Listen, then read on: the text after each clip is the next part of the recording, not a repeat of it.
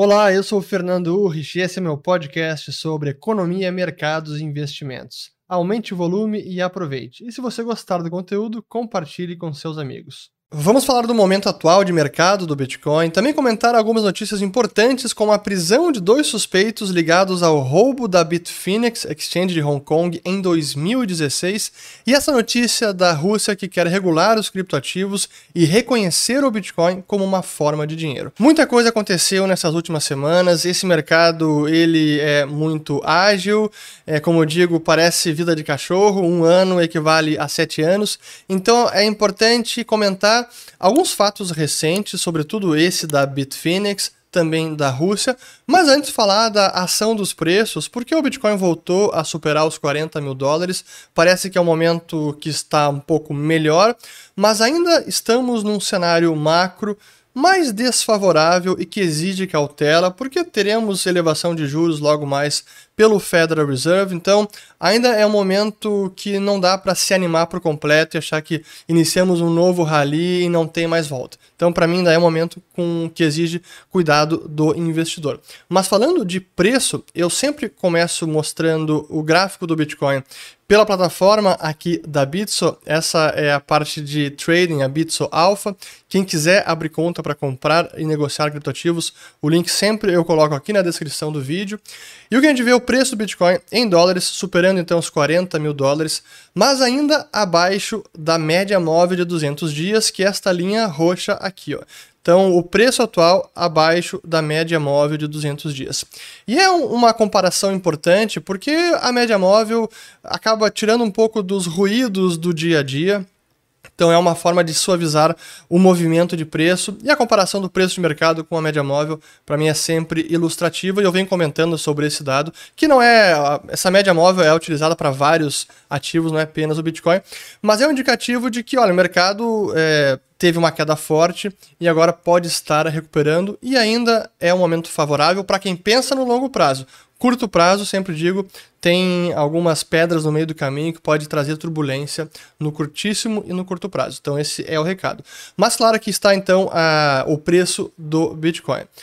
Trazendo para alguns dados de mercado, como eu gosto de trazer, Site da Coinmetrics, aqui o um indicador que eu sempre gosto de mostrar, o MVRV, Market Value sobre Realized Value, valor de mercado sobre valor realizado, que também sinaliza um pouco de otimismo, pessimismo, euforia ou depressão no mercado. E o que a gente teve é, agora, em janeiro deste ano, janeiro de 2022, chegou no menor patamar ali de pelo menos dois anos quase, 1.5, que sinaliza um bom momento de entrada, comparando aqui com a história, certamente não tão bom quanto foi lá em dezembro de 18, mas ainda assim mostrando um certo pessimismo. Então, quanto menor esse indicador, melhor o momento de entrada. Quanto mais alto estiver, pior é o momento de entrada ou seria o momento de saída.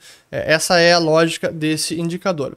E para seguirmos aqui, mostrar o próximo, que é o NVT 90 dias, que é o Network Value to Transactions, que é uma espécie de preço sobre lucro para esse mercado, se é que a gente pode ter algo similar a isso, mas é o valor da rede sobre todas as transações que estão ocorrendo. E este é ajustado pela média das transações dos últimos três meses. Então também suaviza um pouco é, o que acontece no dia a dia.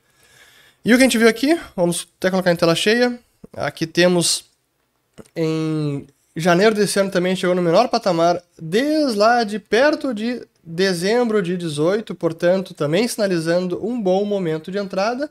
E por fim, para concluir, as taxas de transação, aqui vamos colocar no eixo Y. Então, tarifas de transação também seguem no menor patamar. Historicamente, quanto menos demandada está a rede, menor são as tarifas. Portanto, também é um sinal de que a rede não está, o, o, o mercado não está tão eufórico, querendo negociar a qualquer custo e assoberbando a rede. E por fim, o último, que é o hash rate, que temos aqui, portanto, é, deixa eu até tirar o preço, ó, deixar apenas o hash rate, que é a força computacional, que está perto das máximas históricas. Bateu a máxima ali no começo do ano, em janeiro, e ainda segue num patamar bem elevado. Então, em termos de ação dos preços e alguns indicadores da rede, é um momento saudável para longo prazo. Para curto prazo, a questão macro pode trazer volatilidade é, por conta de Fed, juros e o mercado acionário em geral. Pois bem, agora Notícias importantes como essa aqui da KPMG do Canadá, que é uma das grandes consultorias do planeta, uma das quatro grandes, que adicionou Bitcoin e Ether como forma de investimento ao seu balanço patrimonial. Então, isso, claro, que é uma notícia bem bacana que vale a pena comentar. Outra notícia importante, aqui a do ETF da Valkyrie, que é uma, uma gestora americana e que começou a ser negociado no dia de ontem, estou gravando dia 9 de fevereiro, que é o WGMI. Para quem não sabe, é uma sigla que significa We're Gonna Make It. Então, nós vamos conseguir, nós teremos sucesso. Enfim, piada interna desse mercado, dessa, dessa indústria. Mas esse ETF é para seguir mineradores de Bitcoin. Então, deixa eu até colocar aqui é, o objetivo do fundo, do fundo, como eles têm aqui, ó. Vamos lá, Investment Strategy. Até vou ler para vocês aqui, ó. Então, o fundo, deixa eu botar mais tela maior aqui, ó.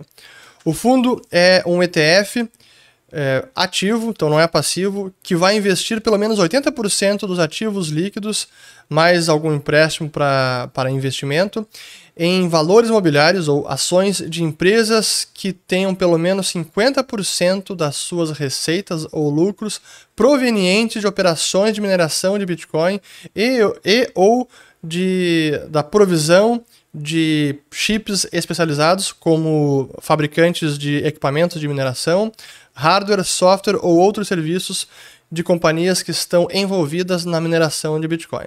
O fundo não vai investir diretamente no Bitcoin ou indiretamente pelo, pelo uso de derivativo ou outros investimentos em fundos ou trusts que detenham Bitcoin. Então, realmente, a ideia é investir em mineradoras. E no fim, a gente tem aqui, vamos colocar também na tela os principais, uh, todas as principais holdings aqui, ó. Aqui temos View All Holdings Data. Wait, então aqui a principal é Bitfarms, depois tem Argo Blockchain, CleanSpark, é, Hive Blockchain, Stronghold Core, Marathon, etc. Então essas são as principais posições desse ETF que começou a ser negociado na Nasdaq no dia de ontem, 8 de fevereiro, notícia importante. Agora a mais bombástica de todas, que é essa prisão dos dois suspeitos, um casal suspeito do roubo da Bitfinex, que foi lá em 2016. À época foram 120 mil, 130 mil é, BTC. Deixa eu colocar primeiro o anúncio do Departamento de Justiça dos Estados Unidos, porque eles foram presos em Nova York. E aí depois volta para mim, então vamos colocar aqui na tela.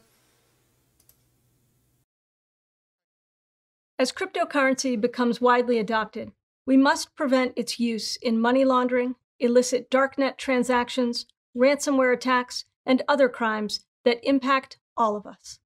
Today, the Department of Justice has dealt a major blow to cybercriminals looking to exploit cryptocurrency. The department has charged Ilya Lichtenstein and Heather Morgan for their alleged roles in a conspiracy to launder stolen cryptocurrency taken during the 2016 hack of a virtual currency exchange. That hack resulted in the theft of almost 120,000 Bitcoin, which at the time was worth approximately $71 million. Today, the value of that Bitcoin has grown to over $4.5 billion. As part of this investigation, the Department of Justice has seized over $3.6 billion worth of that stolen cryptocurrency. This is the largest seizure of cryptocurrency ever by U.S. law enforcement. It is also the department's largest single financial seizure in its history. The message to criminals is clear cryptocurrency is not a safe haven. We can and we will follow the money no matter what form it takes. Então é a fala da promotora de justiça dos Estados Unidos dizendo que a prisão desses dois suspeitos de tentar lavar dinheiro com o produto do roubo da Bitfinex, os 120 mil bitcoins, constitui não apenas a maior apreensão num caso envolvendo criptomoedas, mas também a maior apreensão em qualquer caso da história do Departamento de Justiça dos Estados Unidos. Porque em termos de valor monetário, sim, esse é maior do que foi a apreensão do Silk Road aquele marketplace na Deep Web em 2014. Até vou colocar na tela para a gente lembrar, porque naquele ano o site foi o Ross Ulbricht, que era o cabeça da operação, supostamente o mastermind por trás de todo o site. O Departamento de Justiça conseguiu apreender quase 30 mil BTC de uma carteira vinculada ao site e mais 144 mil BTC vinculado ao endereço do próprio Ross Ulbricht, que acabou pegando dupla prisão perpétua.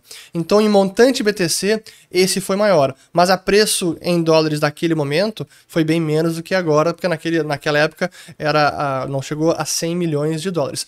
Mas enfim, então esse foi o caso do Silk Road no momento e também nos faz lembrar de um outro caso importante que foi o da Mount Gox. No caso aqui não sabe se foi um roubo, se foi um hack ou se foi uma perda, mas a famigerada exchange de Tóquio, no Japão, que perdeu 744 mil BTC. Realmente impressionante. Naquele momento, 350 milhões de dólares.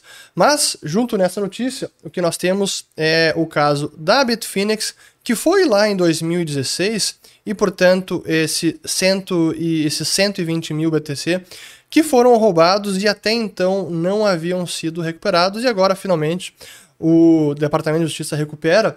E é interessante como eles divulgaram num documento de 20 páginas, deixa eu colocar para vocês aqui também, com um, um, uma explicação até bem detalhada de todo o processo de investigação, como eles rastrearam todas as carteiras usadas pelo casal, as tentativas de vender em algumas exchanges usando identidade falsa, às vezes identidade real, convertendo em gift card até mesmo do Walmart, e aí tem todos os passos. Eles fizeram análise em blockchain das milhares de transações e conseguiram rastrear de volta até o endereço principal, fruto lá do, do hack inicial em 2016, e aí conseguiram identificar os, é, os supostos ladrões e, é, conseguiram é, prender eles e agora indiciar.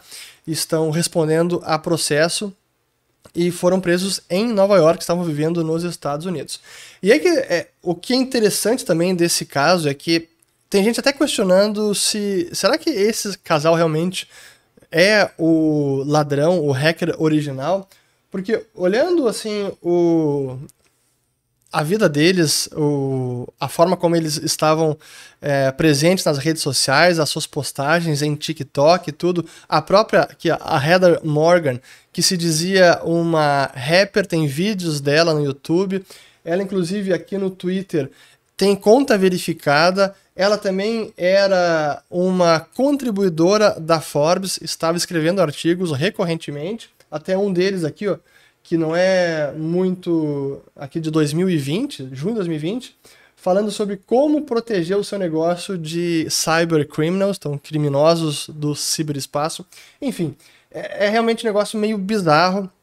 E aqui mais uma notícia da, da, da, Bloomberg sobre a primeira audiência que teve, que foi no dia de ontem também. Mas é, esse é o caso da Bitfinex, do roubo da Bitfinex. Esses são os suspeitos. O caso vai agora rodar, vamos ver em que pé como ele vai evoluir.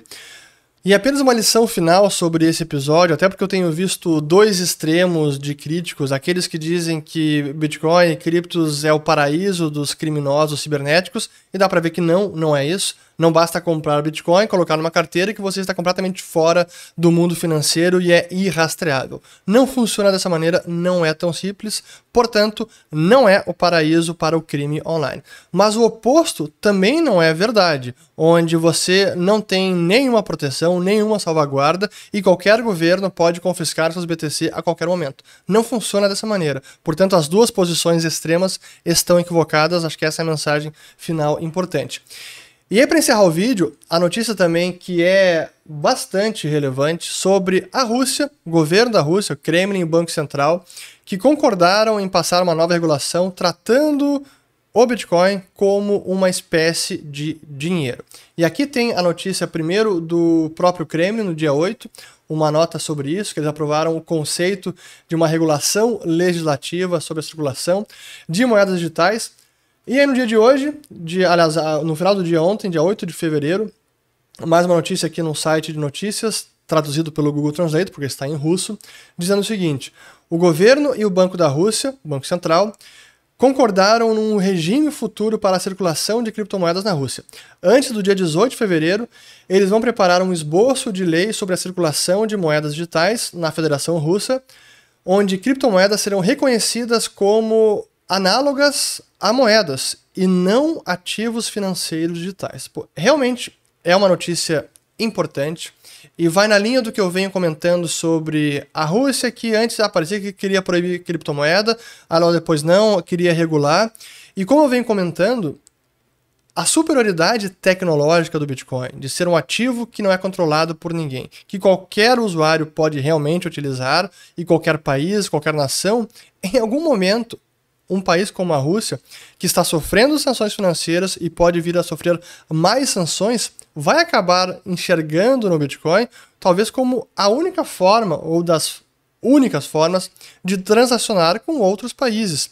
Então, essa lei é muito importante porque ela vai nesse sentido de regular o Bitcoin, de formalizar esse reconhecimento como uma espécie de moeda, e daqui a pouco a gente pode ver Rússia, China e algum outro país efetuando pagamentos internacionais por meio do Bitcoin. Hoje podem achar que isso é uma besteira e impossibilidade, jamais vai acontecer, mas é, marquem essas palavras porque cedo ou tarde algum país vai utilizar, não porque gosta, mas porque não tem outra alternativa. Chegamos ao fim de mais um episódio. Meu muito obrigado a você que me acompanhou até aqui e se você gostou, comente com os amigos e compartilhe. Um grande abraço e até a próxima.